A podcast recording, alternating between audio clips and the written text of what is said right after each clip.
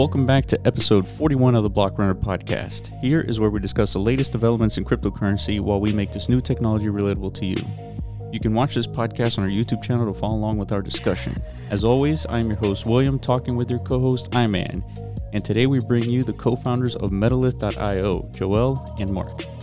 Metalith develops advanced solutions to help investors navigate the emerging $200 million crypto collectibles industry. All right, let's listen in.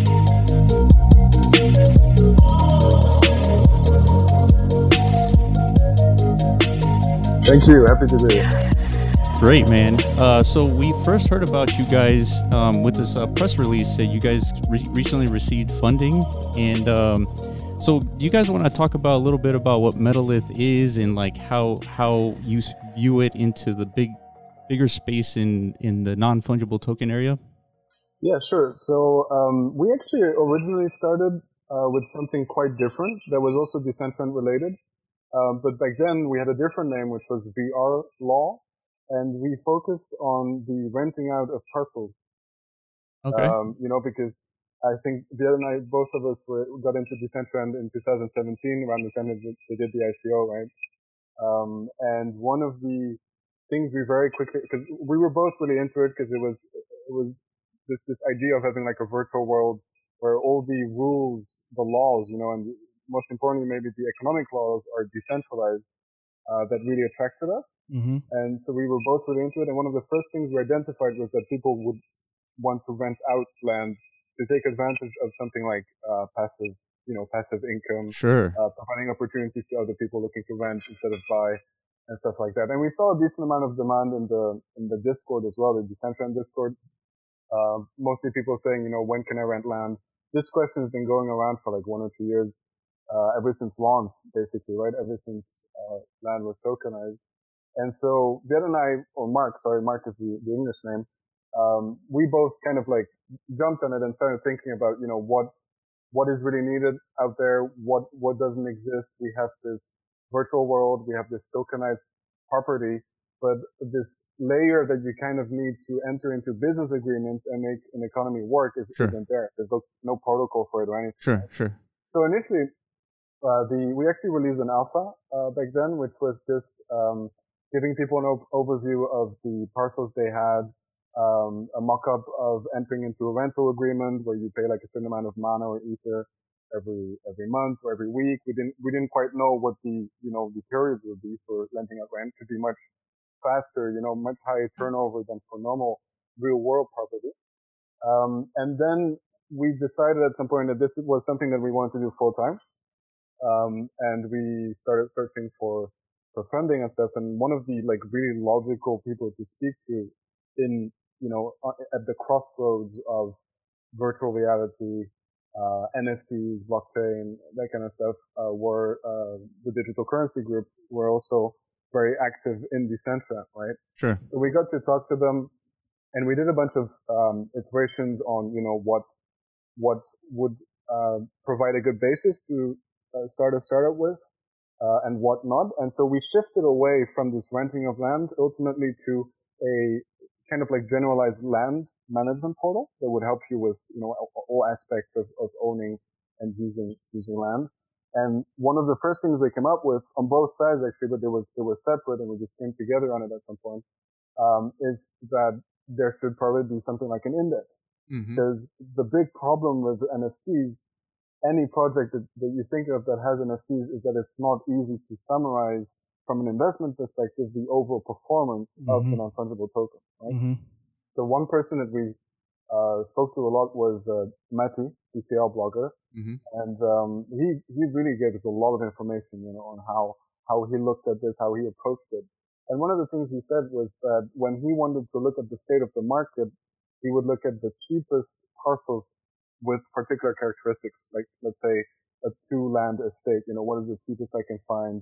Then look at it across time and see how that evolved, right? Mm-hmm. But the thing about taking like this lowest price is that it's an absolute value, and it, it's a, and it doesn't summarize the overall performance of the market, right? It could be that parcels behave very differently from estates, small estates from big estates, etc., etc.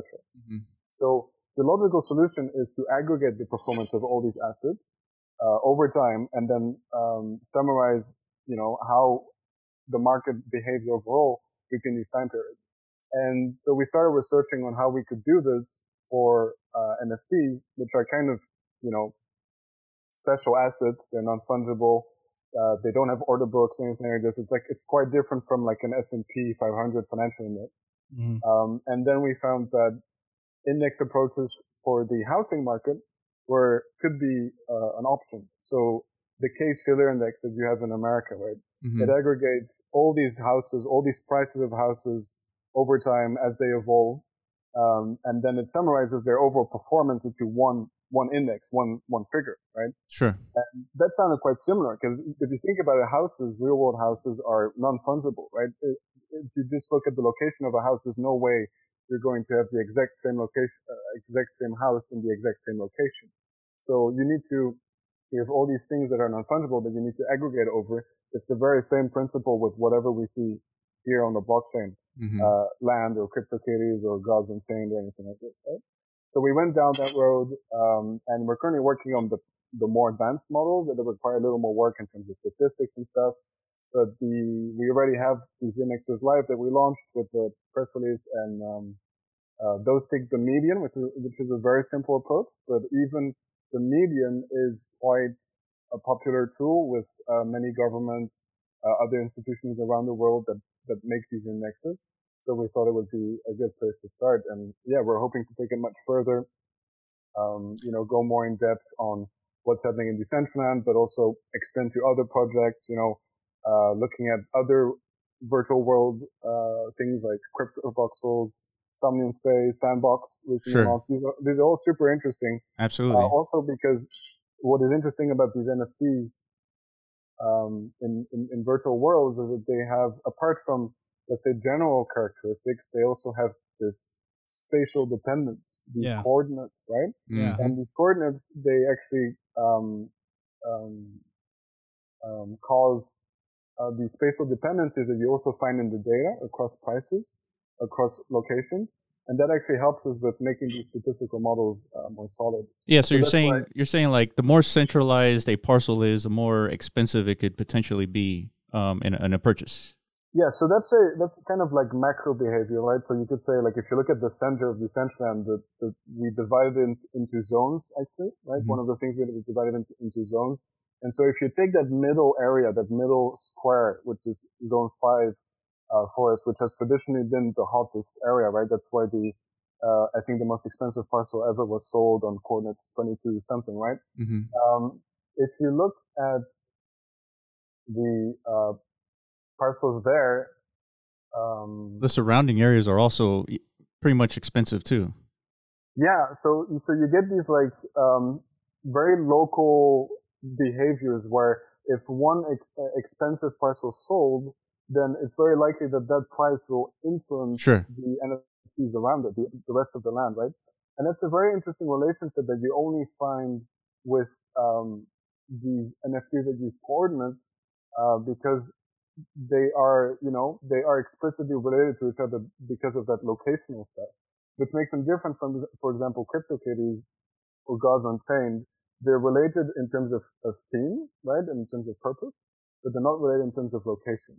Right. And that's actually an important, um, point for us, data point for us in, in uh, making these statistical models. So, so for many, CryptoKitties, just a quick question for CryptoKitties, wouldn't like just like in Decentraland, the more centralized that you are, it tends to be more expensive. Do you think in CryptoKitties, the more older the CryptoKitty is, the more expensive it is? Like the closer it is to the Genesis CryptoKitty? Yeah, for sure. I was reading the the Nifty report that was recently um, I think the Twitter account is called uh, the Nifty Guy or Nifty Collector. Mm-hmm. He came out with um, with a report recently, and he, he did a, a summary of of the crypt- CryptoKitties market. And yeah, you have these early generations of CryptoKitties that that are a lot more valuable um, because they're they're the very roots of the entire you know CryptoKitties tree, you could say. Yeah. Um, because they so, they literally propagate like like biological creatures, right? You have to crossbreed them or something like that in yeah, order to create new ones. Yeah. So there's this like secret algo, right? That that yeah. um, combines these genes, and then some new stuff comes out, and no one knows what the official algo is. Although apparently mm. some of them have figured it out. but that's so that's a completely separate dynamic that you find with uh, CryptoKitties.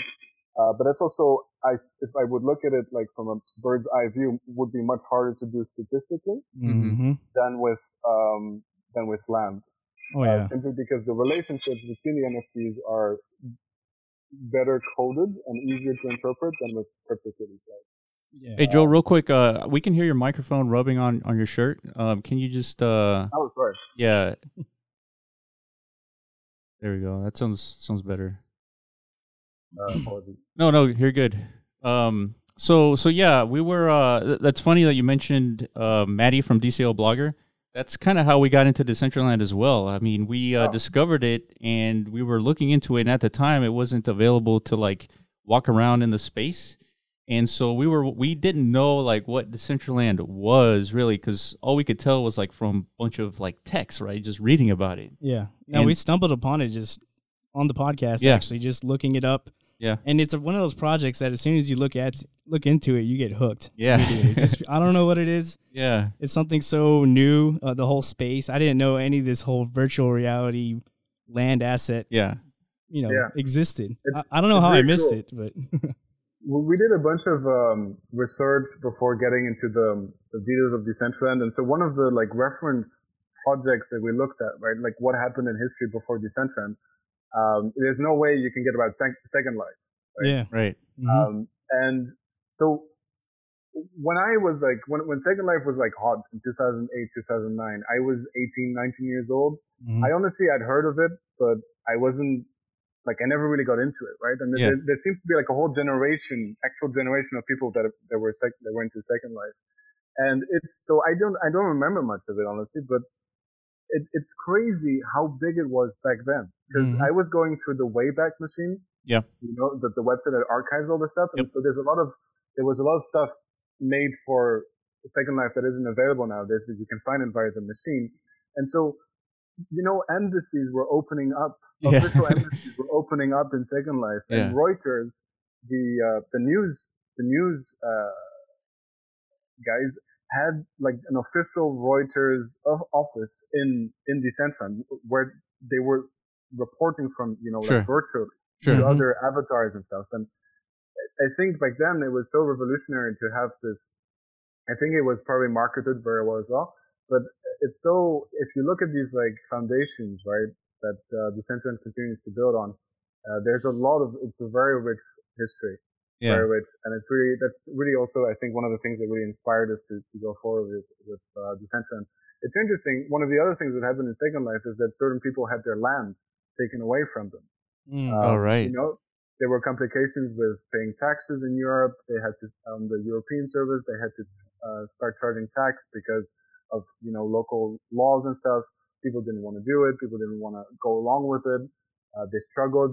Other people did probably politically incorrect things or anything, and, and they ended up in court with um, the people behind Second Life and uh, had their assets taken away from them. Wow. Now, I, you know, I in no way probably agree with what those people did, but I do disagree with having your land taken away from you. Yeah, absolutely. Uh, right? Like property rights are, are really basic. So to see something like Decentraland where the property rights are like baked in, yeah, inherent, system, right, yeah. and can never really be changed. That's really that's really inspiring. And if you look at how society is becoming more digital overall, yeah, maybe we're at the right point in history where you know uh, something like Decentraland could work. So that was, um, yeah. Yeah, we think with blockchain technology, I mean, it, it, lends itself to gaming, especially gaming something like like Decentraland. Do you think do you think Second Life played a part in into your guys' decision to starting with Decentraland as your first NFT on on Metalith? Um, so uh, we were not super. Uh, Mark, how, how much did you know about uh, about Second Life when when when we got into Decentraland? Um, not really, not because um because later when they try to uh, imagine the businesses that people can build on Decentraland, I started to look at the Reuters articles that Joe shared with me, and from there I know a little bit more and more and more about Second Life. So for me, I know Decentraland before Hmm. Yeah. So have, we, have we you guys actually, have any experience with like um, MMO type games or anything like that in your past? You know, World of Warcraft, like World of Warcraft, EverQuest Online. Those are similar environments, I, I guess you would call them. I would say so. Just escape environments from reality. You know, that are incredibly addictive. Uh, yeah, I, I was into um, I was into World of Warcraft uh, yeah. briefly, but I've after that I've always been more of a, an FPS or yeah. Warcraft, like traditional Warcraft, like the strategy game. Yeah, yeah, yeah, of course. But I see a lot of similarities. I guess you know, in World of Warcraft, people, including myself, spent countless hours towards yeah. acquiring. I, I, would call them in-game assets. I guess the gear yeah, that you acquire through the amount of hours that you invest in the game. Yeah, yeah. No, I, I totally agree. The gaming is a really important, even for me, both on a personal and a professional basis. The, yeah. the gaming aspect is really, really important. I was reading uh, one of Andrew Steinwold's um, pieces that he uh, wrote on NFTs, and he says, uh, uh, "You guys familiar with Dark Souls?" Oh, oh yeah, yeah, for sure. Yeah, right? Okay, yeah. so he was saying by the end of the game, right, you've grinded so much, and, and and you know you have all these weapons, right? Dark Souls mm-hmm. is famous for having these crazy weapons. You end up with a very particular set of items that your character wears at the end of the game, and you know what if you could tokenize that, you know, and and yeah maybe as a memory, but maybe also as assets that you can carry over into another Dark Souls game or even a game completely separate from Dark Souls, right? Mm-hmm. Uh, another game that comes to mind is uh, Path, Path of Exile, mm-hmm. PoE, mm-hmm. uh, which is also like a total grinding game, which has a, a wealth of, of, currencies, many different currencies, many different, uh, very hard to find items, you know, where, where I'm like, it's not just about uh, tokenizing those, but what is interesting to me is also opening up financial markets mm-hmm. related yeah. to those, right? Because if you're a grinder, right, like like what what is your how do you get paid? Like how do you get satisfaction apart from the grinding? Shouldn't there be for all the time you spend on the game? Shouldn't there be um, more compensation than just like a return on investment? A return on investment, a return on the time you've invested, right? Yeah. Like you can pay for pleasure for sure, but I think we're moving towards um, a a new a new type of, of game life. mechanic. A new, or, a well, new, yeah, game mechanic, but also you know it's going to be a, have a very serious effect on life. I think mm-hmm. where people start playing games for money as a yeah. career. Yeah. Right?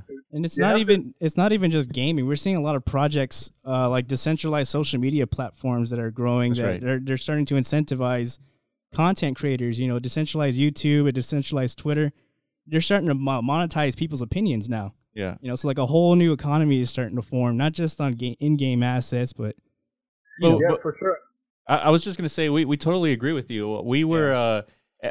uh, every if you follow our podcast, like we keep talking about how a lot of these games, like their main um, attraction is that you'll be able to make money from them. Yeah. And and I and what what blockchain allows is the ability to uh, legitimize like the content that you you discover in the game, mm-hmm. and then you can monetize that sword that you find in in World of Warcraft. And, yeah. Exactly. And exactly. I, I, I, was surprised. In, uh, I was watching this past year's E3, which happens in uh, June or July timeframe, mm-hmm. and there wasn't a single company that talked about blockchain. Um, I think except one, but it was like an indie type. Uh, but but I, f- I have a feeling that due to due to like the success of Decentraland and all and CryptoVoxels and all these, we're gonna start seeing a lot more integration of all these like favorite games with mm-hmm. blockchain. Yeah. So my yeah, question, sure. I, I have a quick question. How do you in in Metalith? How will you be able to track? Let's say, let's say a, a big game like World of Warcraft starts integrating with with blockchain or Pokemon and you start collecting these these Pokemon that are really NFT, you know, entities like assets. But mm-hmm. you can start using these assets in different games. Like let's say I have a racing car game, and in that racing car game, I can show off the rare sword that I got from World of Warcraft. So is, is there a way to track like the use of that NFT in separate games, like outside of that game world? So that depends to what extent you integrate the NFT with the game. Um, okay. So as you, because I, w- I was listening to one of your podcasts and you discussed how Matic is used in Decentraland, right? How you basically cannot do a number of things in Decentraland without Matic because it would take too much time. Right. Mm-hmm. Um, and there you already see that the normal interactions that you would want to have with such a virtual asset are already removed from the blockchain simply because the blockchain cannot cope yep. with the, the speed, right? Now, this may be an Ethereum specific problem or a problem of this generation of blockchains, but I think probably at least for the short and the medium term, most of these normal interactions with assets will be detached from the blockchain. Sure. And then, unfortunately, because the blockchain honestly by itself is a great for a data scientist, it's a great source of data. It's it's almost like it's almost a dream because the data is always available. There's no way it has been mismeasured or anything. Like all these, all this stuff is codified. Mm. But if you're looking at, uh, let's say, how much an NFT moves around in a particular world, mm-hmm. that data is not going to be on the blockchain. Oh, and I see. You have to depend on the company to to allow you access to the data via an API, right? Sure, sure. And the problem is that that's not very scalable because you're going to have to find agreements with every company to use their API. Sure. These APIs change, the companies change their minds, some companies are going to say no. So unfortunately, that stuff is very. It's a lot harder. A lot harder. Yeah, much, much harder. So one of the things we're actually discussing with Decentraland is much closer integration with the data they have and the data we have. And so one of the things we're hoping for, which I don't think has really been fleshed out yet, um, is to at least get a little more insight into traffic, like mm-hmm. how many people are, are going to particular parcels and stuff like this. Um, potentially, I mean, people teleport to parcels, right? You can enter this command to teleport. Mm-hmm. Yeah. Uh, if, uh, let me ask you a quick question about that. I don't know. Is, is it 100% uh, determined already that teleportation is going to be a thing or maybe flying within Decentraland? What, what kind of impact is that going to have on land valuation, do you think? Well, that's that's very interesting because um, it's, it's, a good question because originally, so we discussed uh, Zone Five, right? So that, that central square in the center, which was really really hot, like, like the middle, right? Like towards the like middle. The middle, right? Yeah. And, and so that middle is that there's, there's a big plaza. So that, yeah. that's one of these, I think, nine or eleven areas where the Decentraland itself is going to organize big things, big events, and you know, big scenes and stuff like this. And so a lot of people initially bought a lot of land there because they assumed yeah. that that would be the original yeah. spawn location, yep. right? Yeah. Um, and I think to this day in the in the beta, which is still private, I think mm-hmm. um, that is the actual spawn point, right, mm-hmm. Mark? Mm-hmm. That's zero zero, right? You spawn it is. zero zero. Yep. Yeah. Right. So um, that so that's still there. However, you can teleport, and I if like from a simple UX UI perspective, like user experience, I would say you probably want to allow people to spawn at the at a custom location, right? So when I'm when I'm playing Decentraland, I would go into the settings and say, uh, set my spawn location to this and this coordinate, right? Yep. Which I think most people would do because they probably have more interest in a particular area than than the rest of Decentraland. Yeah, that would mean that people, once people start doing that, those that that spawn theory of everyone spawning in the center is just going to fall apart. Mm, and wow. probably the prices along with the prices of the parcels along with it. Um, but that's, that's honestly well. Well, I don't know if that's. Well, it's not good know, for me personally. It, yeah, it's I, not I, good I, for him. I own, I own one of those central flaws. You know, I, went in with the mentality exactly like that. That's what I heard. Everyone's all the noobs are going to spawn in the middle, right? Yeah, so yeah, I was like, I want one of these. I don't think I don't think it will be too bad for you because the center is always going to have like a magical, you know, a magical like element to it. Like the center is the center, right? Center of yeah. the earth, center of the universe. Like yeah, yeah, yeah, yeah. It, it, it's there, but the this very specific point of like spawning always spawning at zero zero is uh, unlikely to hold. I think, in my personal opinion, for sure. Yeah, I agree as, with you. As, right as the world develops and people develop preferences for locations. Yeah, like the casino gambler, they're not going to want to spawn in the in zero zero. They're going to want to spawn right at the casino every time yeah. that they want to get into into Decentraland. And so, That's what I'm saying, right? Yeah, and so Metalith, um, right now you have a, like a general index for all of the Decentraland, I think. But once this data starts coming in from segments of the world, I'm assuming you're gonna have maybe like uh, like more concentrated indexes for like certain areas, I guess, so people they could figure out you know which zones are more populated, higher traffic, et cetera, et cetera. Yeah, uh, so we we actually have this already. Oh, um, oh, okay. So yeah, so if you go on the on the website, mm-hmm. there's this little like um, uh, block of like nine nine tiny nine nine little blocks, one marked one two three four five six seven eight nine and that's actually a representation, like a mini map of oh, I see it. right? So, oh yeah, if, if, you click on five, the index will will look only at the parcels in zone five, and oh. um, show you what's going on in that particular area. So one of the things we actually put in the press release because we thought it would be an interesting data point that kind of illustrates why these zones are interesting mm-hmm. is, uh, and Mark correct me on this because I might get it wrong, but I think there was one particular zone that was down 45% in terms of in price terms from the launch of Decentraland. Uh, so since launch until now, prices there have gone down about 45%. And then, then there was another, another zone that was pretty much constant with the launch. So those prices barely changed, right? Mm. So mm. that would seem to say, like the data is pretty limited, honestly, at the moment. So, mm-hmm. you know, we have to be a little careful with making, drawing conclusions and stuff like that. Mm-hmm. Sure. But, you know, if you have one zone that shows that prices are down like 50% and another zone where prices are barely down, clearly you have these like, you know, again, like these, these spatial dependencies, spatial interactions where certain areas are just more popular than, than others. And I actually think that the zone that was down only 1% or so wasn't even the central zone. Like it wasn't even zone five. I think it was zone 8 mm-hmm. which is at the, the bottom of the map in the middle. Sure. Um, that's been a pretty popular zone. It actually has two, two very small plazas that you can't really see if you look at it from, uh, and it's interesting because there aren't many districts around that area, if, if I remember.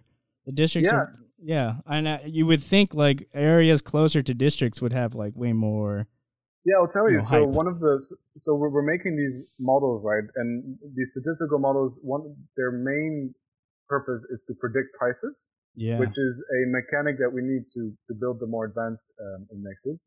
And so one of the variables we have in there is district distance, right? Mm-hmm, yeah. And so district distance has, has proven a pretty insignificant variable. Wow, interesting. So, yeah, it seems, seems like wow. the the pricing of most of these parcels is not heavily dependent on um, general proximity of, of districts. Yeah. But that may not be true for every district. Like we know for a fact that in zone uh, four, which is where the fashion district is mm-hmm. on the left side of the map in the middle, mm-hmm. um, the average um, price of parcels is higher than in the rest, like significantly higher than in the rest of the map. And there's a very like small amount of parcels there that can be traded, and it's completely surrounded by big districts. Yeah.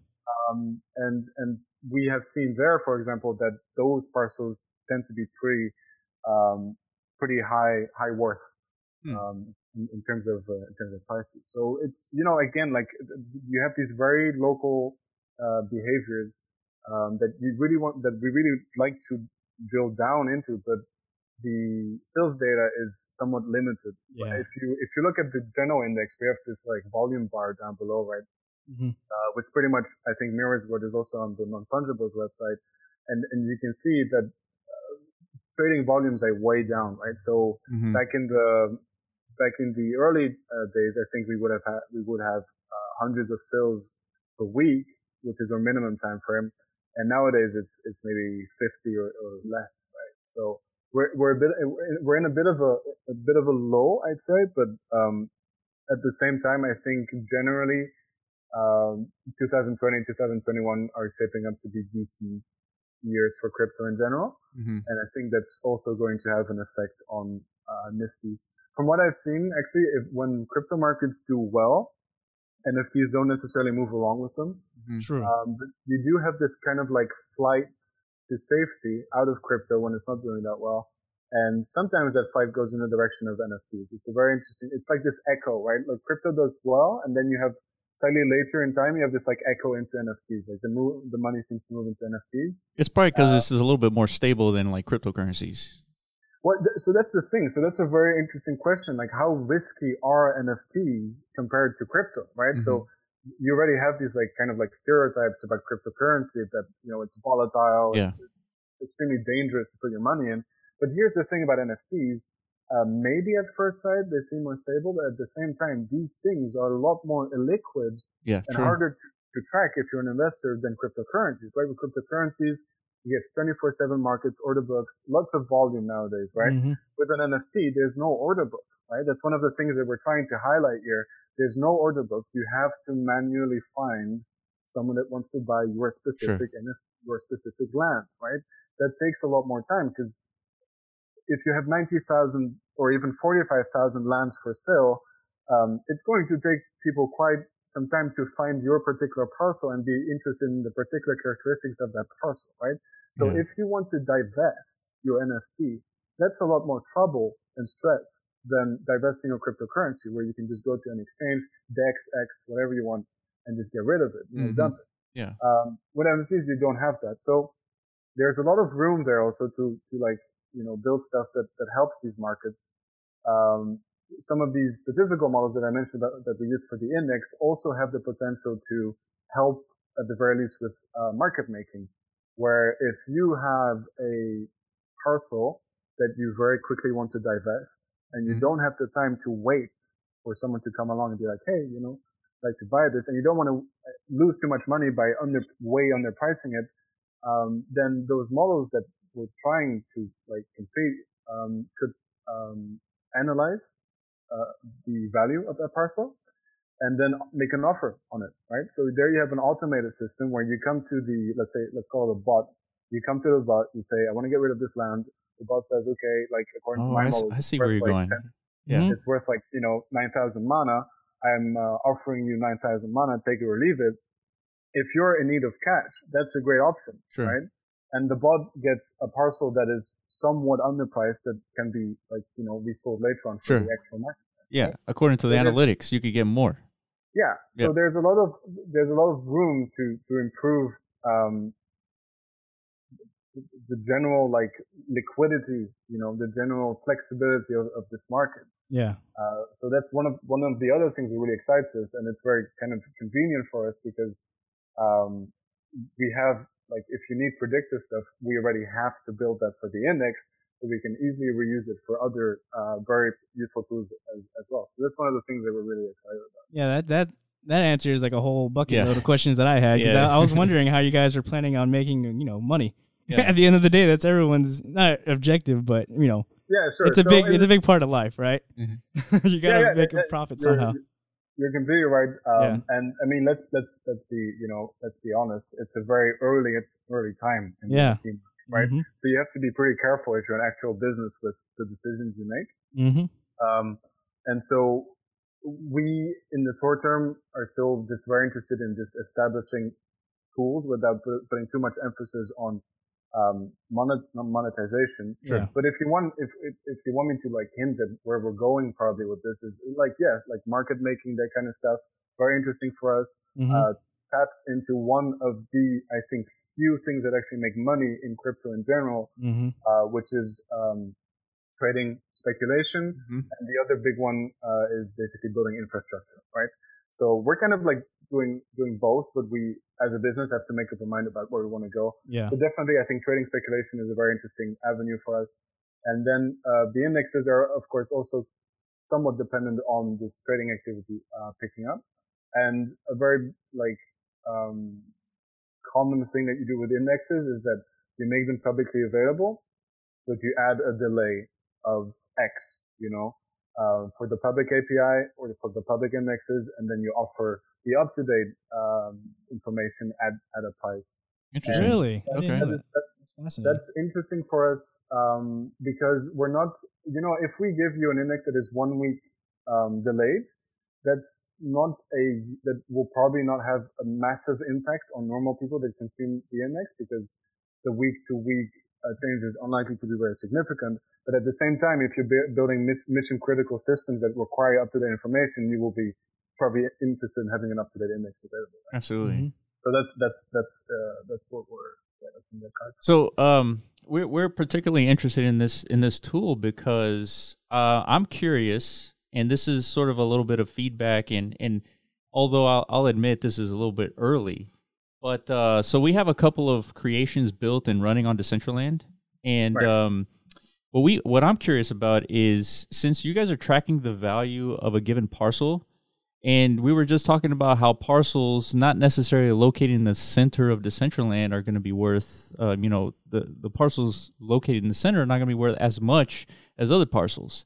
So, will there be a a segment in Metalith where we can you can kind of determine that hey, this parcel is worth three times as much as its neighbors because there's a particular um, application running on that parcel that generates a passive income for the landowner or there's another yeah. you know tool running on that land that's that's actually providing more value than just the land itself Yeah, so that's so that um, actually comes down to um, a very important question for us, um, which is is the value of a parcel determined solely by its location right. and you know its proximity to roads, its proximity to a district, proximity to a plaza, etc., etc., or um, has that price is that price now also starting to be influenced by what is built on the parcel, right? Right. So I, I'd say until now, until yeah, so we're I think one and a half years approximately, maybe slightly more um, down the road.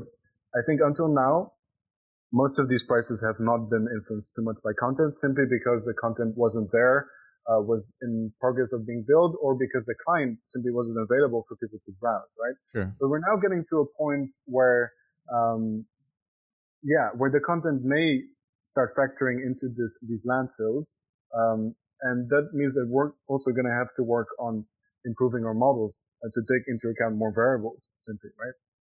I wonder so if, if there's an easy way for for you guys to determine like, hey, this parcel is actually selling for a lot more because there's this given application running on the land. Like how how would how would you technically achieve that? Is it is it through an API that Decentraland offers, or is it through an API of the the dev that created that creation? Yeah, so we haven't uh, looked into it uh, too much yet, and you're right. It's very implementation dependent. It depends a lot on how any interaction basically on a parcel or with a parcel is tracked, recorded, sure. uh, stuff like this. But one of the ways I can imagine um, that we could use as, as a heuristic for assessing what the deal is with a certain parcel is if uh, parcels are going to contain items that are also tracked um, on the blockchain, right? So if you have NFTs that are specifically related to a particular parcel, then you uh, open up a whole new world of uh, things that you can track. For example, you can look at um, how often NFTs from a particular parcel or NFTs associated with a particular parcel are traded. Mm-hmm. And so you can very quickly come up with a ranking of the most popular um, parcel in terms of how how much the items on that parcel move around. Sure, right? sure. And that is that's already I think for at least for a statistical model, it's a very big step forward because it gives you that popularity metric, right? Sure. So there are other things as, as well that are more indirect, uh, but that could still be useful. Very simply, if uh, on the marketplace, right? So the marketplace that we have, uh, the, the, official Decentraland marketplace, um, without using personally identify, identify, identifiable information, sure. Uh, you could look at how often people look at a particular parcel. Okay. Right? Okay. And that doesn't happen on the blockchain. That's not a blockchain thing. That's a, that's a website tracker sure, sure. thing, right? Um, so, which is not as ideal as a blockchain because obviously it's going to have to run on a particular server. It's mm-hmm. associated with a particular body of code, etc. But at the same time, that's again a very like basic but useful uh, metric to, to see, you know, how those how those parcels are doing. So, I think a, a lot of it remains to be seen. Mm-hmm. Like a lot of it is going to depend on how exactly in-game items are, what the standard is going to be like for in-game items. Sure. Um, and also traffic, like how many people visit a parcel.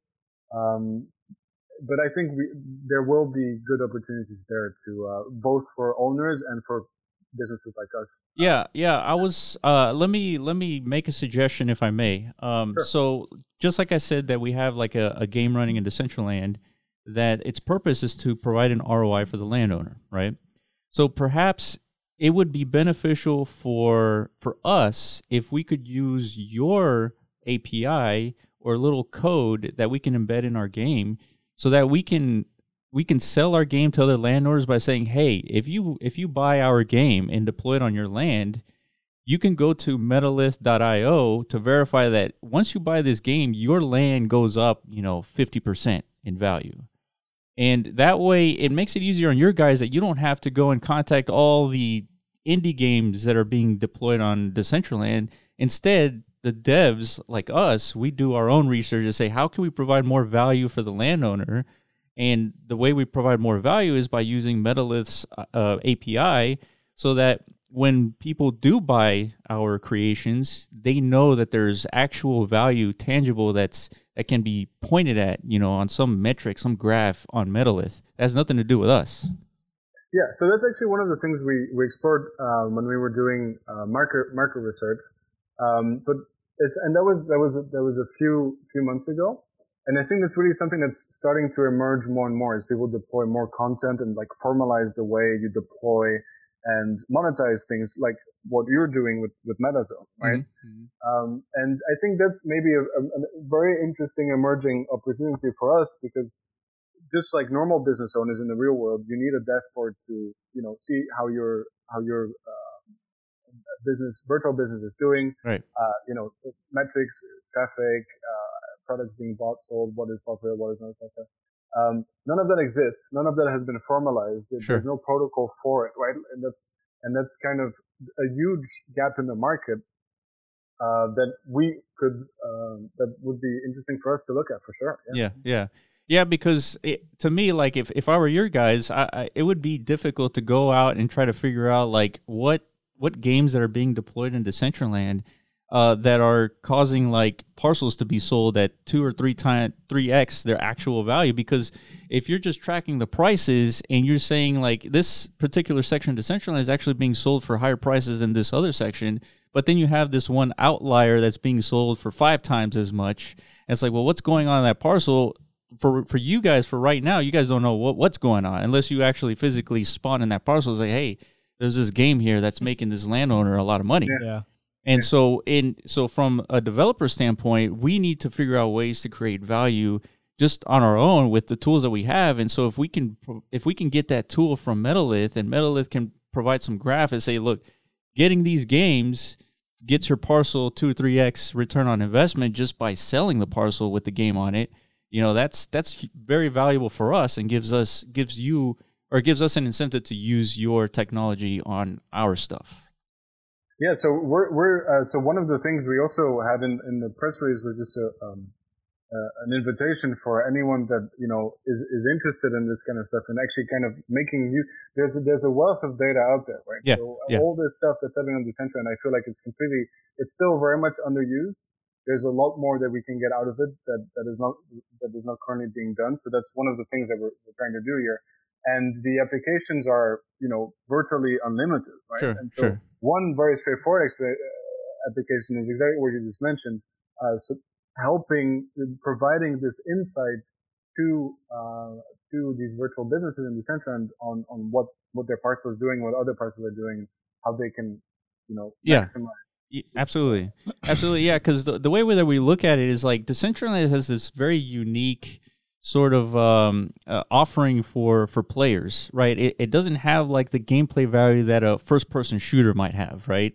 Um, it, it's not a it's not a, a, a collective world like World of Warcraft is, but instead it's more of like a world where devs it's like a, a platform where developers can build anything that they want, and what we're saying is the most successful parcels are going to be the parcels that deploy things that make a return on investment for the landowners because these lands they're not free, yeah. right? So there's got to be ways for landowners to recover their money and then plus potentially make a profit, not just by selling the land itself. And so if eh, it's just how the railroad works essentially. Exactly. It's yeah, just if you go outside, you step outside your door and you go to any commercial area. Exactly everyone's trying to take your money somehow, exactly. one way or another. Nobody's nobody's giving out free pizzas. You know what I mean? Yeah, exactly. it, it's just like the movie um, Ready Player One. You, yeah. you walk outside, there's ads all over the place. Mm-hmm. Every like you're saying, everybody's trying to take your money, and I think as you know, it sounds ugly saying that, right? That's that's not the world that I would hope to be in. It's, it's not a, it's not the game world that I I, I want to create. Unless Decentraland passed out like a UBI program. There you go. That's yeah. the only way we can. if it could be a free market, you know, uh, things are going to cost. yeah. I mean? and, and, so ultimately, we're saying I think the most valuable things that are going to be successful in Decentraland are things that provide that ROI. Mm-hmm. And so once we can like tools like you guys, like Metalith, once we can leverage those tools, we can actually support like the whole ecosystem by creating and leveraging each other's APIs. Mm-hmm. So uh, that's why I, I really like what you guys are doing. I guess leading into that, have you, you guys personally, have you guys heard any pushback or anything, or from Decentraland themselves? Uh, no, uh, we're actually in, in, close touch with uh, Decentraland, and I think um, um, there may uh, there may be um, a, a, a some a, number of future projects that we're going to uh, come up with uh, together. Mm. Um, so I think Decentraland, their interest is in uh, building a system that can basically survive itself mm. over the coming years, right? Like the idea has always been to be completely decentralized. Uh, yeah. They recently tabled a bunch of new votes on the Agora, which is you know mm-hmm. where everyone's voting. Yep. Um, which are about you know giving more voting power to people, giving voting power to landowners, um, not just people who have mana, but also land, um, and just generally setting up a you know self-governing world that doesn't require any central bodies to you know make it work. Sure. And so one of the things they're very interested in is also again like this data aspect. Um, they in the ideal future won't be running it themselves because it's an obvious point of centralization, right? And so they're trying to encourage and, and spread out the efforts in this space. And the, their response has been very supportive and enthusiastic to, to what we've done. Excellent. Uh, so nice. yeah, we're going to be working closely with them uh, going forward. I think it's going to be, very good.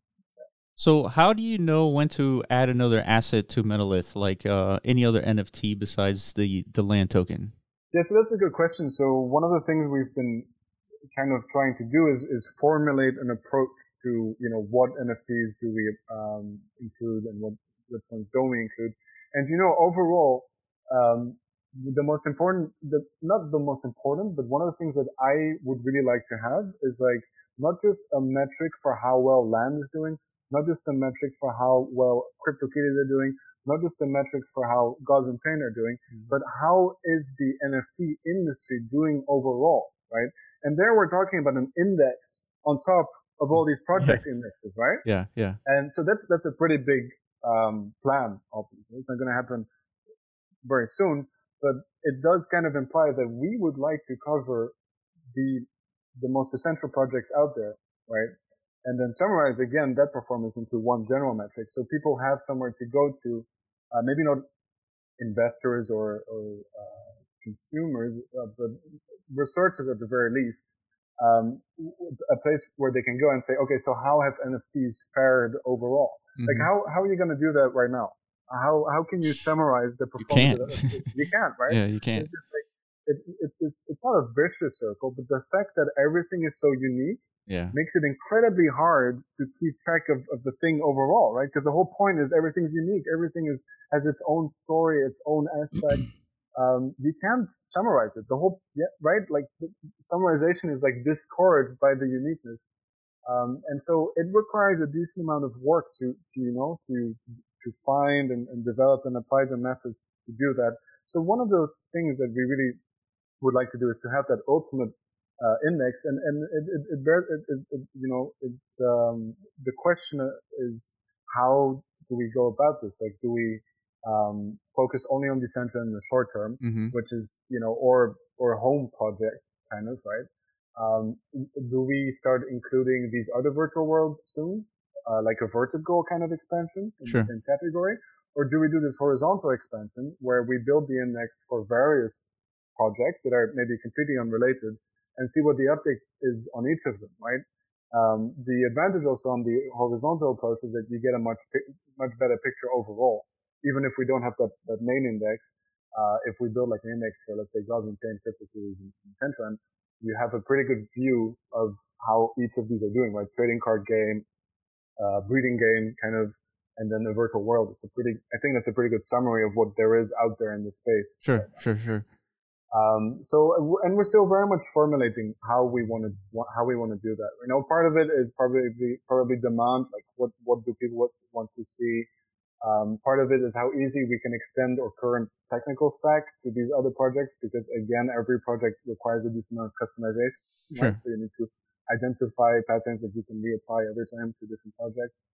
Um, so I don't have a clear cut answer to it. It's very much a, a work in, in, progress, but we're very open to, you know, that's one of the things that why we're, why we're out there on, on Twitter and Discord and, and the PR, the press release, etc. is we want people's feedback. We kind of need people's feedback. Right? Sure. We need to keep, or we need to, we need that market pulse to see where people need us.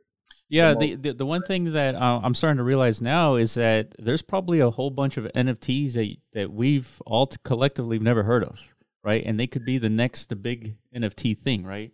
And so, do you see yourself as uh, a place where, let's say, like Iman and I create an NFT, um, that we would go to Metalith and like register our NFT game, and uh, or is this something that you guys have to basically discover and implement yourselves? That that we exist? Um, I don't. I, I, definitely don't think at this point that we want to cover the market 100%. Right. Okay. I think if if you if you look at it from from let's say the traditional index approach is yeah. even the S&P right is 500 companies max right sure at some sure. point the, the marginal contribution of adding another project is just not is just not, not worth it less than 1% right sure. it's just not worth it so I think that's very much a similar approach with this. But the interesting thing is, if you want to get to that uh, point where you can say adding this other project is going to contribute less than 1%, um, it kind of means that we need an idea of the market cap of each project.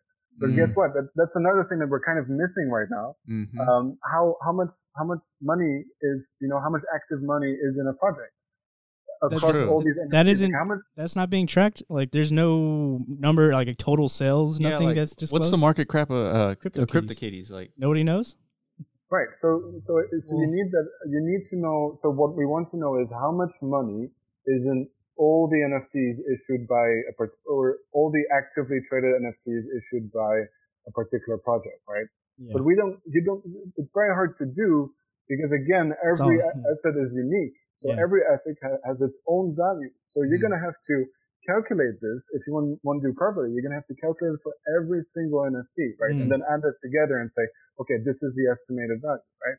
True. So yeah. until now, it's been really hard. Again, this is a thing that we can use the um, or models for because we have to predict prices anyway to build the index. We can reapply those models to actually just run a script, kind of calculate it for every single parcel or every single tradable parcel in Decentraland add those numbers together and say, okay, this is the actual market cap, right? Mm-hmm. So I think um, uh, OpenSea uh, has has an approximation uh, for market cap, but I think it's based on the last traded yeah transaction um, volume probably. I, I, think there were a bunch of other assumptions made as well, which I think are very fair assumptions for um, for for their purposes. But I think there's a, a lot that can be improved uh, there. And so we're definitely, that's definitely something we want to go after as well. Mm-hmm. Uh, giving, just literally having a ranking of NFT projects in terms of market yeah, cap, right? Yeah. So it's not going to be a traditional definition of market cap. We're definitely going to have to get creative. Uh, but it's a, it's a metric that's needed. It's a metric that will exist in the future, regardless of whether Metalith does it or not. So, you know, why don't we just get on it uh, right away?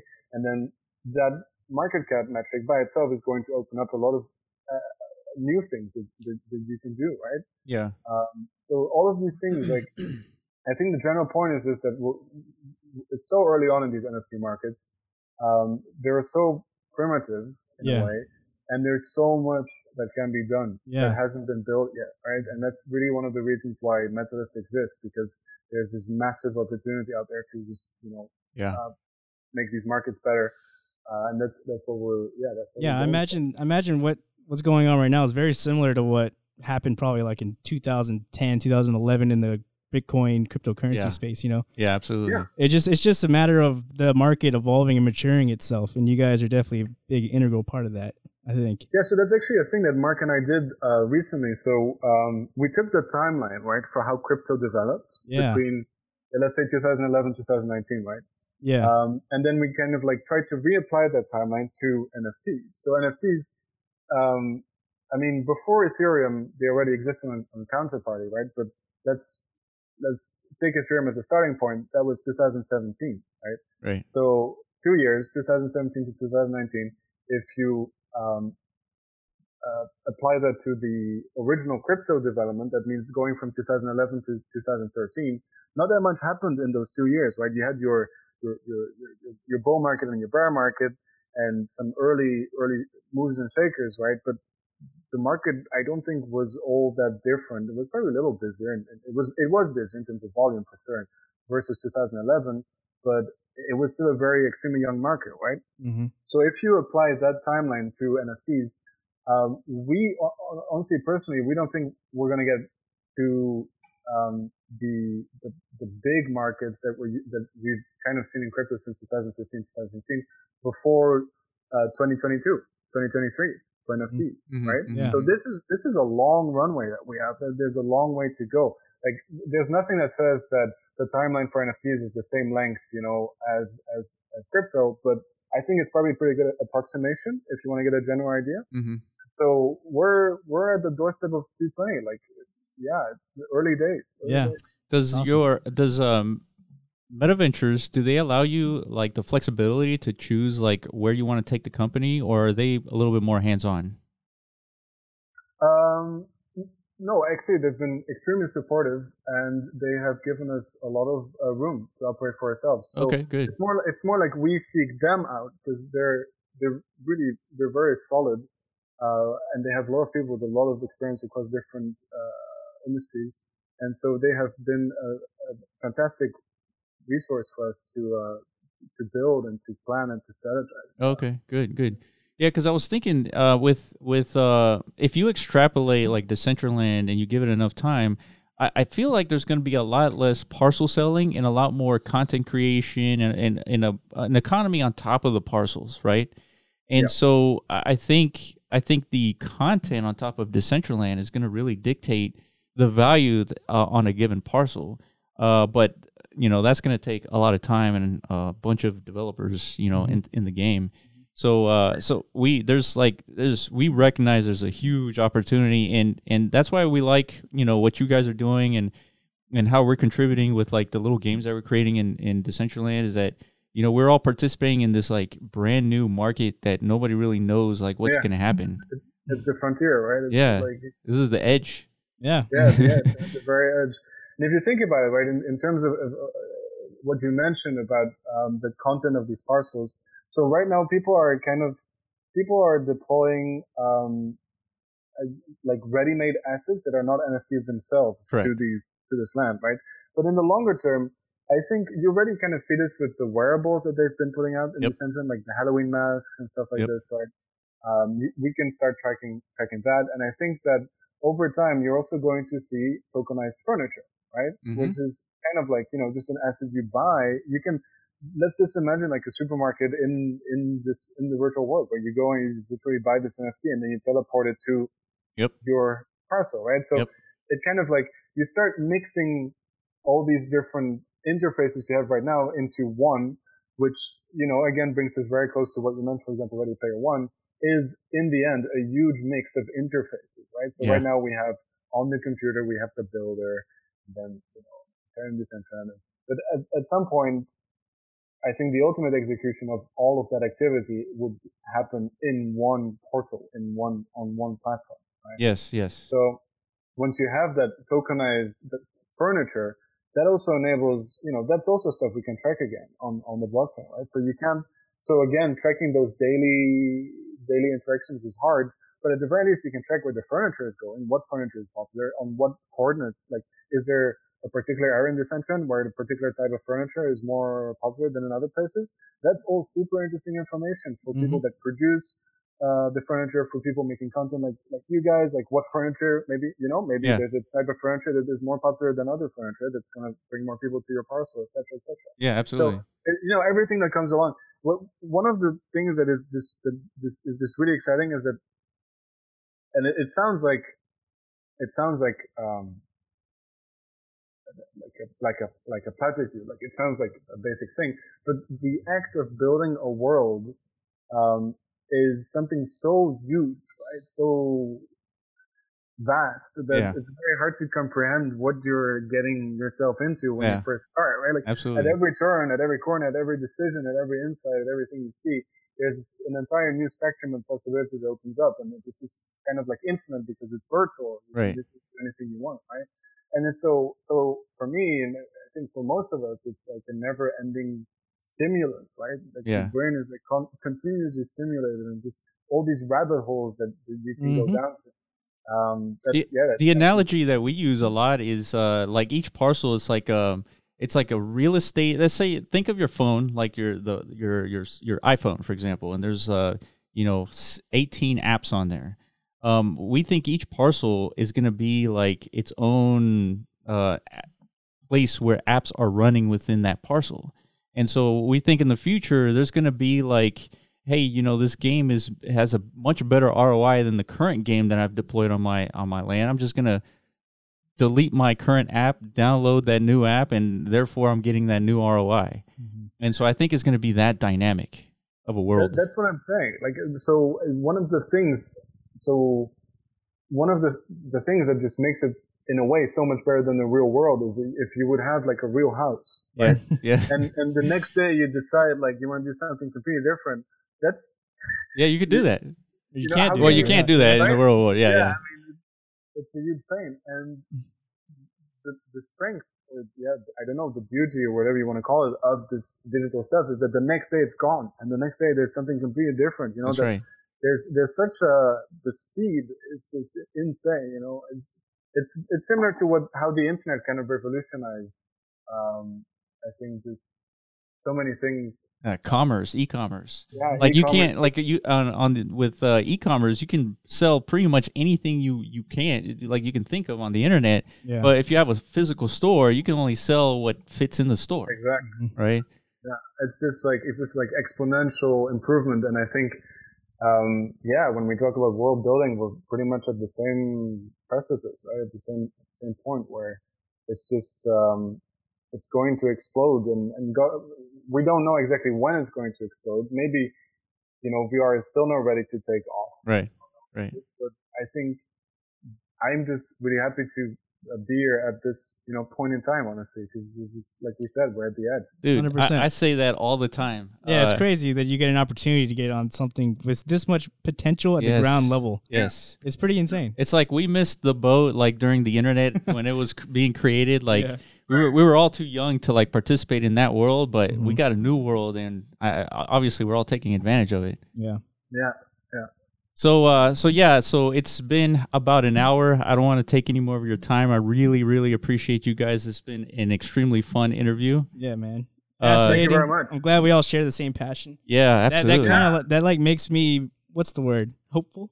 Hopeful. Give me a little yeah. hopium that you know exactly that, that yeah. the uh, the ecosystem is going to grow. That you got smart people like you guys working on things. Absolutely. You know, it's at certain moments when you look at the Discord, it, sometimes it appears like a ghost town, but but but there's actually hard work being done like yes. behind the scenes that absolutely. we can't really see, right? Absolutely. And that's good to know. So uh, Thank we. You very much. Thanks for having. You know, absolutely. Yeah. We hope to have you guys back on, and next time we're just gonna have Mark on so we can do a little bit more talking.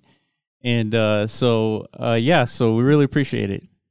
Sure. Yeah. Thank you very much. It was, it was great. I look forward to, to being back. I think we're going to have some, a decent amount of news, uh, soon. So. Yeah, absolutely. Whenever you have like new stuff, go ahead.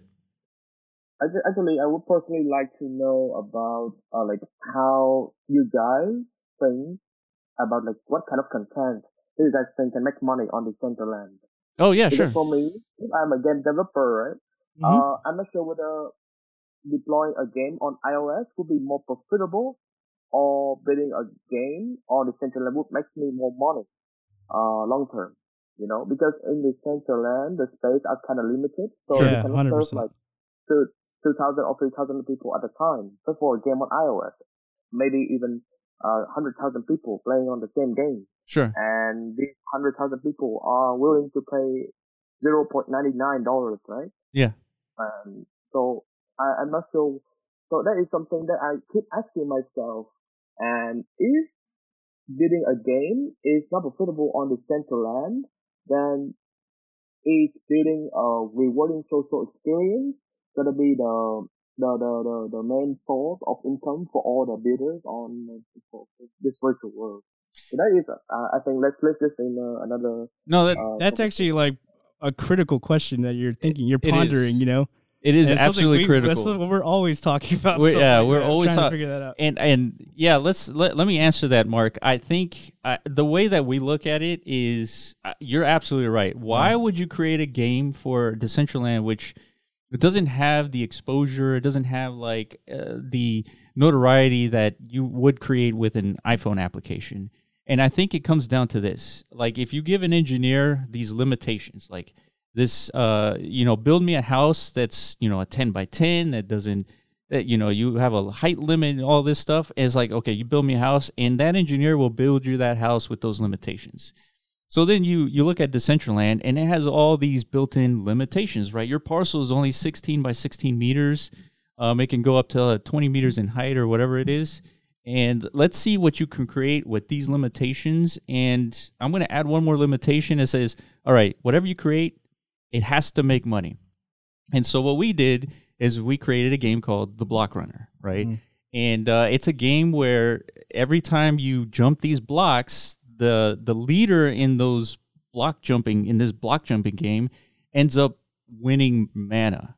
And so we incentivize people to come back to play this game so that they're the daily leader in this game so that they are earning mana by returning and playing this game. Now, this is not a first-person shooter. It's not a it's not a, a, you know a physics game that you can find on the iOS. Yeah. But it fits within the limitations of Decentraland and with our ability to develop it as well. So that's why we built it, and that's why we think ROI games like this one has a huge potential in Decentraland because I think that's the only way that we can sustain an economy because mm-hmm. otherwise just selling parcels and and selling like um, just things that don't inter you don't you can't interact in Decentraland like it has very limited replayability mm-hmm. and that's what we're trying to bring into this space is like that replayability factor the ROI factor and that's kind of why you know we, we did what we did yeah and it's it's sort of like I guess you have two options. Yeah, you can either create like a really addictive game with like an awesome game experience uh, but like you said, it's kind of limited because the land costs a lot of money. Yeah. In these situations, so there's so much you have to go vertical in this world. Or the second option is like what Will just said. You have to incentivize people to come back, log in every single day, and either water some type of, you know, element within the game that that gives them a, an end game reward. That's right. That's right. You know, that's the best way I can explain it. Yeah. Right now, potentially. Actually, speaking of speaking of rewards, um, there's there's this like concept I've had in mind for, for quite a while, which is very very simple, but I think again like it taps is very close to what you were saying about uh, incentivization.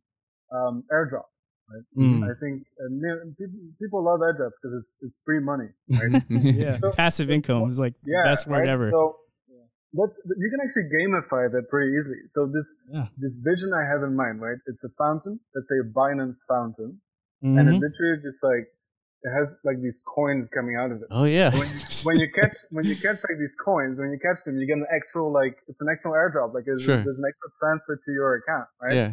It's I'm not sure what the what the exchange would get out of it, but people would love it because all you have to do is like it's, it's, it's stand there and like jump up and down after the coins and yeah. you get actual like stuff. It's like, like it's like the game in Call of Duty. Like whenever you get like five kills in a row, there's like an airdrop that comes down and you have to go after it.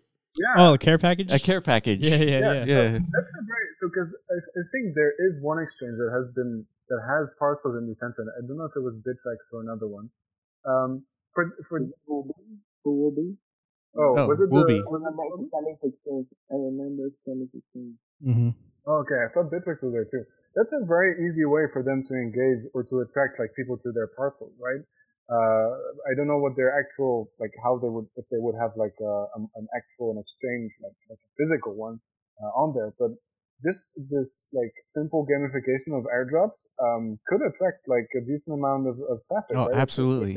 Exclusive to Decentraland or some other world. It's, yeah, I don't know. Like, there's so much that you can do. Yeah, it's really yeah. You really got to dig deep into that, that creative box to figure yeah. out this.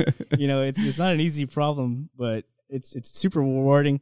Like you said, the, yeah. the yeah. If, you like to be creative, like come on. Yeah, it's this is the place to be. Yeah, exactly. yeah, hopefully, uh, Mark, that that answers your question. Or yeah. Okay, good, good. uh, so yeah, so again, thank you. Let's let's stay in touch. We want to have you guys back on because this, um, you know, this stuff is very interesting, and I know everything is like constantly changing. So yeah, we'd love to have you back on, and uh, thank you for joining us. Cheers. Thank you for, for having us. Looking forward to it. All right. Man. And good luck on everything in the future, you guys. For sure. Yeah, me too. Thank you. All right. All right. Have a good one. Clap it out. Hello, I'm back. All right. So I just sent them a message thanking um, uh, Joel and and Mark for uh, joining us. Uh, so I joined their Discord. There's uh, there's some good stuff going on there. and uh, oh, this is their Discord. Yeah, this is their Discord. Badass. Yeah. So, so what do you think, man? Uh, yeah, man. These these guys are uh they're onto something for sure. Oh, it just they're reiterating what we already kind of know in a yeah. way. Like there's so much that needs to be done. Yes. in order to make like this Decentraland ecosystem like viable. Yeah. You know what I mean? And everyone knows that. I mean, but do they know exactly? Like, can they piece the puzzles like you know piece the puzzles together correctly? You know? Yeah, absolutely. So I, I, wonder, think, I think he nailed it by like, you know when we got into that discussion about how like the whole NFT space is like is literally like early crypto. Yeah. Like back then, Mount Gox was like the godsend. Yeah, yeah. you know, it's like finally. Yeah, because uh, Mount Gox was the only way you can liquidate your crypto. Exactly. Before like, that, it was like, hey, bro, like, like, do you want you do, do you want these bitcoins? Like, what is that? Yeah.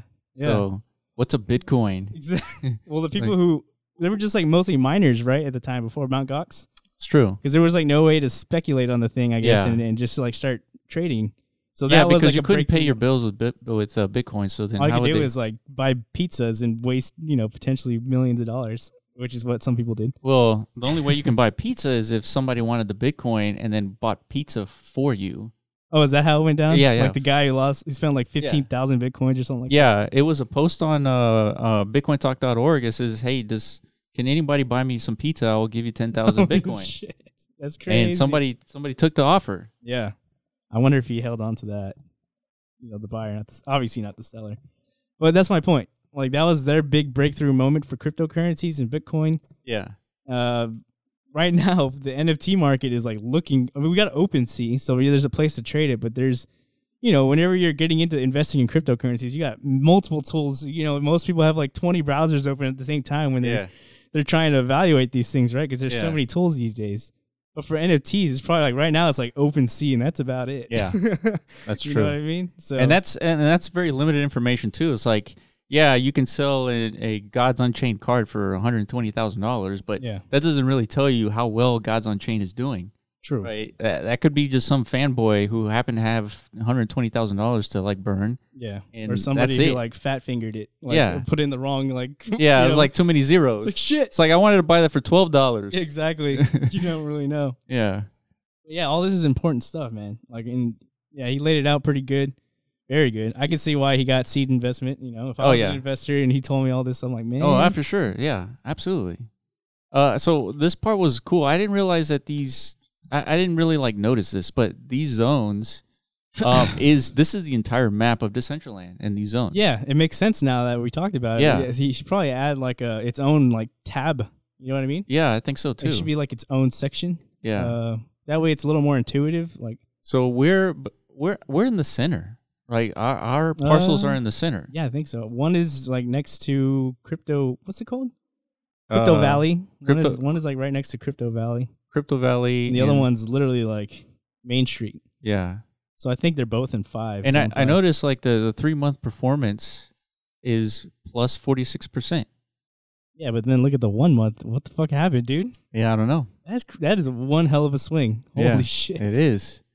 Uh, so total marketplace at launch is at negative sixty percent. So it's definitely um, this this tool is so much so so needed. So basically, uh, I pretty much like bought the top of this shit because I bought like a year ago. That's basically. What's it? No, you bought like it, like June, July. Say let's go back. Okay, like six months ago then. Yeah. Yeah, it was like June. Or actually, March, April. It was probably April. Because we started the podcast in March. It's like May, May. It's like May, May. Oh, May or June. Let's just call it June. Damn yeah, it. because we were we were in the uh in the competition, right? And I think it was like in June or July. Nah, it was like in September or something like that. Damn, I don't remember now. Yeah, fuck it. Whatever. The point is, I've lost quite a bit of uh, of equity in my land, but it's all right. I'm holding out. Yeah. You know. Yeah, like I said, I think if you extrapolate, I think Decentraland is going to really be about the content on the land, not necessarily where the land is located. Well, because like like what he pointed out, as of up to right now, everyone has been speculating these central plaza locations are going to be the high value. Just just out of speculation, because you know historically things in like downtown are higher valued, right? So then, right, but he's saying, and I kind of agree with him. I don't think once the, the the world matures and like people stop spawning in the middle and Yeah. everyone knows where they need to go. Things like DCL plazas is like mainstream and they like they could look up things. Yeah. They're like, hey, I want to go shopping. I heard there's this cool store like in this thing called Decentraland. I can go buy my Gucci, whatever the fuck. Yeah. You know what I mean? So they're gonna go straight to DCL plazas. Yeah. Shout out to Rio Rio. He's the one who connected us to the, the Metalith guys. Yeah, man, Rio Rio's our boy for sure. Yeah. But uh, yeah. See, I, I could see like some, you know, at the beginning there's gonna be a ton of noobs, so they're gonna want to spawn in the middle and explore. I get that. Yeah. I'll probably do the same thing myself, but that's only gonna last like a couple, maybe a few days, maybe a week at Yeah. most. Yeah. And then it's like, all right, I've seen everything. Now I want to go like find specific things to do, Yeah, for sure. and like we need like a what's what's that called? Like an itinerary? I don't fucking know. Like a fucking a yellow pages essentially. yeah, a breakdown of like activities. Yeah, that's like sorted, maybe like based on. And in our opinion, again, it's like I want to do the activities that have some kind of ROI. well, not for the, the user. The user just cares about like what's what's fun, or can I make some cool NFT purchases at this location, stuff like that. Yeah. Yeah. Well, so they're gonna need to find that but when you buy an NFT, like, what's the purpose of buying an NFT? Just to own it. It's like it's like buying a, a rare Pokemon card. You know, I have a friend who's literally collecting all 150 Pokemons, Like the original? the originals, the OG ones. It's like today, so Like- they're expensive. like the first edition ones? Because those are Yeah. damn. Like, and he's got like 147 of them. Like, I think he has like the most expensive ones left. He probably has to like Oh shit! like Wow. liquidate his 401k to get those motherfuckers or something. But once he gets them, he just wants to put them on the wall like a big poster. Yeah, yeah, Same concept, dude. You people Yeah, are buying these. NFTs and they're just gonna want to flex on people, you know, just to show off. Like, look what I got. yeah, yeah, yeah. So it, it's as simple as that, man. Oh, look at that Gothic Gothic Church? Gothic. Church. So we're looking at DCLplazas.com Yeah, and we're looking to see like all the new stuff that that's been added. But a lot this more is- new stuff. This is how I think MetaList should work, where it's user generated input, and Meaning, like, like which one's the list or what? yeah, like Like which NFTs are important? because I see what I see what uh, Joel is saying is that it's it, they want to be more like the S and P 500, where Yeah. it's Uh, like the type top 500 NFT. Well, it's like it's like relevant. If like if an investor is trying to buy, I guess like an index for you know some people are a little too they don't want to invest in like an individual company because it's a little too risky for them. Yeah, They want to maybe invest on like a, a sector as a whole. So sure, sure. you, you really gotta like work your ass off to kind of like you know represent that sector. Like if you want to invest in precious metals, you know, I think there's like indexes that have like the best mining companies and stuff like that in them, and actual gold itself within the index, and then they just Right. invest in that like an ETF. right, right, right. So, but that's what I like. If, if they create these indexes, and then people start selling like ETFs and stuff based on these indexes, do they get a cut of that? I should have asked him that. Like, does he Yeah, anticipate if that? Because I have no idea how indexes make money, but he he laid out like a pretty brilliant idea. Yeah, how he himself can like like he know, could have capitalize on this information. He could have like a fund Yeah. dedicated to purchasing land to to actually provide the the Liquidity. liquidity. yeah like the someone market. like someone like me. I've always been like like dude, what if one day I need to someone? I don't think I ever Yeah. will, but it's like I know it was gonna take a few months probably. to Yeah, for sure, for sure. And it's like, fuck, dude, that sucks. I'm like locked in, but which is good. I'm happy right now. You know, like yeah. a little bit sweaty, like, but in the future, I hope this thing really takes off, so I don't, don't ever regret it. But I don't think I will. right. But in case I did, and I know a lot of people probably are, they're like, I want out. How do you like right now? Yeah, It's how do you do dude. that? Yeah, Absolutely. So. I guess in, in his scenario, it's like they just they take whatever profits. Like it's kind of like those guys that have those "We'll buy junk houses" signs like all over the place. Yeah, yeah, yeah. So he's got like assets on his books, I guess property, and then they just they have to do the hard, you know, liquidation work, I guess. Yeah. Yeah, because they have all the the data and the metrics, and the other thing that uh that's a really good monetization st- strategy is delaying like the data by you know a couple of weeks, and then yeah, I didn't. I didn't even think about that. yeah, That's I kind didn't of think crazy. Of, yeah, I didn't think about that either. so they charge like you know like a, a trading firm or something like a premium for them to have access to that data. mm-hmm. yeah, Dude, data's super valuable, man. yeah, it is. That's Like- how, like- that's like how you run a business Like- is the like data, everyone keeps saying data is the new oil. dude. It really is. Andrew Yang, man, Was that Andrew Yang? that's Andrew Yang. Motherfucking math hat boys. Andrew Yang's never wrong, except for He's never wrong. yeah, I don't know. I'm sure he's wrong on some things, but yeah, no, he's not more on, right. Than not wrong. on the data. Yeah, But yeah, man. No, this is this is good stuff. And like Metalith, they're they're definitely ahead of the game, especially now that they have like this infrastructure they can build on. yeah. Like people are gonna be using this a whole lot. fuck yeah, dude. Like I said, it's it's they're, they're tools, man. Tools are invaluable. It's just like like how does Coin Market Cap make money? Yeah. But that's a a tool everybody uses, right? Yeah. And all it literally does is just Uh, that's true. I'm sure they offer a bunch of APIs, and like if you have if you build some kind of app, I wonder um, if you have to pay money to get listed on there. I don't think so. Don't think so. Yeah, I don't think so. Okay, either way, this was good shit. We needed like to talk about Decentraland. It's been a while Yeah, since we actually like got deep into DCL. You know, right now they're holding a uh, another contest. Oh yeah, for, the the uh, contest is ending tonight at 11 p.m. Central. Really? Yeah, wow. it's ending. Yeah, and our boy Maddie's one of the judges for Yep. sure. So we're gonna Yep. let him do his thing. You know, if if anyone's got clout in this space, it's him. Yeah, That's fucking crazy, dude. Everybody knows Maddie, dude. Yeah, And these for- for real. It's like, it's like- and then we met Maddie. yeah, like everything takes off from there. yeah. It's If you fucking if you this is the first time you're listening, yeah, we got into Decentraland because we interviewed Maddie, and this is before we were actually doing videos. Yeah, Remember that? oh yeah. And um, yeah. I think he was our first attempt, but it turned out terrible. yeah, I think like something. I think uh, Well- your computer ran out of hard drive space. Like halfway through or something. So we never got a chance to upload the the video we got. that's right. That's right. we didn't even have like a hot and spicy camera either, dude. We had Yeah, like, we didn't. We had like this potato webcam. cam. but regardless, it was still a good interview. yeah, Like he's the one that got us all hyped and like he literally he painted the picture for us because there was nothing you can do. There's nothing to look at in yeah. At the moment, we were just like interested because it sounded cool. yeah, And then we did that interview, and then that's got Oscar, our developer, interested too. Right. He, he watched it and he's like, "Holy shit!" Yeah. You know, he, the light went off in his head too, and he's like, "I'm in." yeah. You didn't even have to ask. You Yeah, we didn't ask came. Yeah, like his background too is like he started in video games. He, Yeah. he, he built games in the Android platform, Yeah, and then he uh then he saw this. Is like, dude, I'm so in. I like came over here one day and he's like playing like the block runner. I'm like, "What's that, dude?" He's Yeah. like, "I made it." I'm like, "What?" It's like in Decentraland. Like, what the fuck? Yeah. This guy's crazy.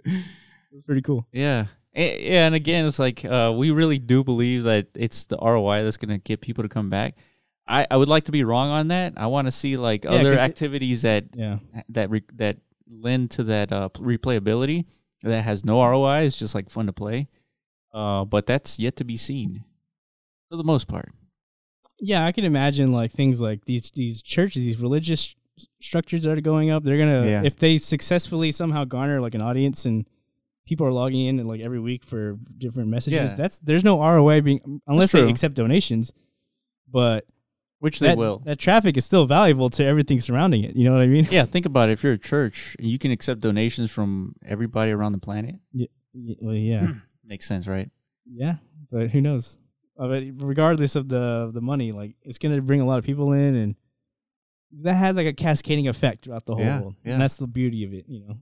So we'll see what happens. So yeah, man, I like I like DCL. Um, God, who man, we should ask them like who we should interview next because I'm sure these guys are connected to other people that are we should we should folks. reach out to the motherfucking the, the head honchos, dude. Uh, The godfathers of DCL. oh, DCL, yeah, we should do that. We should. Yeah, Well, why not? Yeah. we can get Ari on here or yeah. Somebody. maybe Toonpunk. That's what's up. I don't know. We'll see. Yeah. Well- All right. Well, uh, I think that was that's it. Um, we I do want these guys back on, because there's so much more to talk about. I mean, we focus on Metalith just because it's like the most interesting thing at the moment, and uh, but man, there's like I want to get their opinions on like everything that's going on in the crypto space. Yeah, and this like interests us personally because this is like a third party thing Yeah. being built on top of the ecosystem. Yeah, for which sure. is like that's why I asked them like, have you seen any pushback from DCL? Because we don't know if if they're you know real receptive to the ideas like this. Like, how decentralized do they want to get? Do they want like yeah. third party uh contributions, or do they want to like you know kind of like control and dominate the the narrative of the ecosystem? Like, what do they Yeah. want? I was curious, like, because if anyone's gonna have like mass data of like what's going Yeah, on in it's gonna be Decentraland, it's gonna be them. Yeah. So I'm like, I'm wondering if they're like, hey guys, like I like what you're doing, but but we're you know gonna, what? we're, we're gonna do this too. you know, so it's like, yeah, have fun while you can. It's like yeah. once we come out with our version, you're, yeah, you're out. I don't know, but apparently they're they're super supportive, so that's good news. Yeah, as it should be. I mean, Decentraland can't build everything. Yeah, they can't. Nor should they. yeah, they shouldn't. And uh, and if you're going to be building a, a world, let that world you know populate itself with the yeah. tools that the world needs and, when and, when it needs and, it. And ultimately, this isn't a, an exclusive Decentraland product. They're going to incorporate NFTs and other metaverses. So yeah, you know, yeah, it was it was it was interesting that they chose Decentraland I mean, it's like the number two DApp in the world or something right now, as far as like activity. Yeah, I guess I think number one is like yeah, right. Number one is something else. Yeah, I don't know. There's a listing out there somewhere that lists like all the DApps, and it, if it changes a lot, but DCL is always like top ten. Yeah, I saw another article where Mana is like one of the preferred cryptocurrencies, right next to like Ethereum. What Mana? In what in what aspect? In like value, in in terms of like, you know, if you hold 150 dollars worth of Mana, like that's like you're, it's like holding, you know, one ETH. So it's it has it doesn't like it has the same integrity, right? It has like the same usefulness. Oh, okay. You know? Yeah. I mean, because there's a application for. Well, yeah, you know? there's you know, and a, it's like a legitimate currency at this point. An you emerging cannot, economy. You, yeah, you can't do anything in Decentraland without it. Yeah, that's right. There's not a lot of DApp or currencies that actually have any use right now. Yeah, they're just like sitting on the sidelines, like waiting for you know Amazon to be like, "All right, boys, you, you could buy and sell our goods now with your cryptocurrency." Yeah, which is probably not going to happen for a lot of those projects. Yeah, and another thing is like Decentraland needs to focus on is like getting more developers, like actual devs that have like that are creative. Like try to build things that. Um, well, they're they're doing that with these creator contests and stuff. You know. Yeah, but for the, for like, I mean, you can build games, but like if it's a game where people play once and like that's it. Yeah. It's just it's hard. No, Mark Mark brought like Mark brought up that that was the last question he asked, and that was like a serious yeah like yeah. Game no that's a legitimate question man. Exactly. That's a legitimate question. and, and, and, i'm glad he asked it and he even showed like like his him he's like i'm a game developer but, game developer? But it's like i have yeah these have, two options yeah right? i have access to uh, potentially millions of downloads An app store like billions of people who are looking at my creations? Yeah. Or do i like take this huge risk and gamble you know? Yeah. And that's the thing it's like okay yeah there's not a whole lot of people in decentraland at the moment but we're we're all betting that there will be, right? Yeah. So that's the that's the number one thing. We're betting that there will be. The second thing is is with Decentraland, like you have new capabilities that are not possible in other video games, right? The NFTs, yeah, that's that's it. ROIs. It, it boils down to that. Like, do yeah. you, do you believe in that aspect of you know you know game or gamer ownership? Yeah. of like you know their like their time investment is actually being spent on something. Yeah, another thing is like are the devs being supported with like really good documentation, really good APIs, really good SDKs? Is yeah. the is the surrounding um, space getting funded like Metalith mm-hmm. and Artie and uh, you know Vegas City? Are you know are there's is there money being funded into this this whole operation the whole economy thing mm-hmm. different aspects of the economy mm-hmm. that's a check and so as a developer you, you think about all these metrics it's like well i'm going to make a bet and i'm not going to spend you know all of my time all all day developing for decentraland when it's like still this young yeah. so yeah. what can i build what's an mvp that i can build i can deploy so i can test out my my uh my thoughts on like how people are going to take advantage of Decentraland. For sure. My for assumptions, sure. so yeah. to speak. And so then we came up with these games, and we feel like those games are going to be, you know, extremely valuable. Yeah. Uh, but once once more hands get on it, we'll, you know, we're going to test that assumption. We might be wrong too. You know, mm-hmm. it might people might not give a damn about ROIs in Decentraland. No, and they care I, about I, like I, I kitties and like. Dude, like I said originally, uh, my idea was just I just want to build a house and just like chill. Yeah, yeah, I didn't give a fuck about money. I just wanted a cool chill spot. I think Decentraland is gonna be Flex City, dude. Yeah, hell yeah, dude. There'd be people like riding around in their what crypto motor yeah. cars. Yeah, you yeah. Those things are eh, ballers, fuck, hell dude. Yeah, They're dude. Like, they all look like like Ferraris and yeah, shit. exactly. I bet you they can be expensive too if you get yeah. like the first ones of those. Dude, so that's gonna be sitting in your like garage yeah, yeah. This thing, I don't even know if you can drive. Yeah, you can't. You won't be able to drive, but it'll be yet. sitting there, And like you'll be yeah. one of the few to have those exactly. in Decentraland, right? So that's the whole point. Yeah. Flex City. Dude, we should start a neighborhood and just call it Flex City. Oh, dude, hell yeah! I like, I like, the name of that. Trademarked. You can't or take a, it. A store. You can't. you can't City. take it. Damn, that's a good name. I like that Flex City. Anyways. Yeah.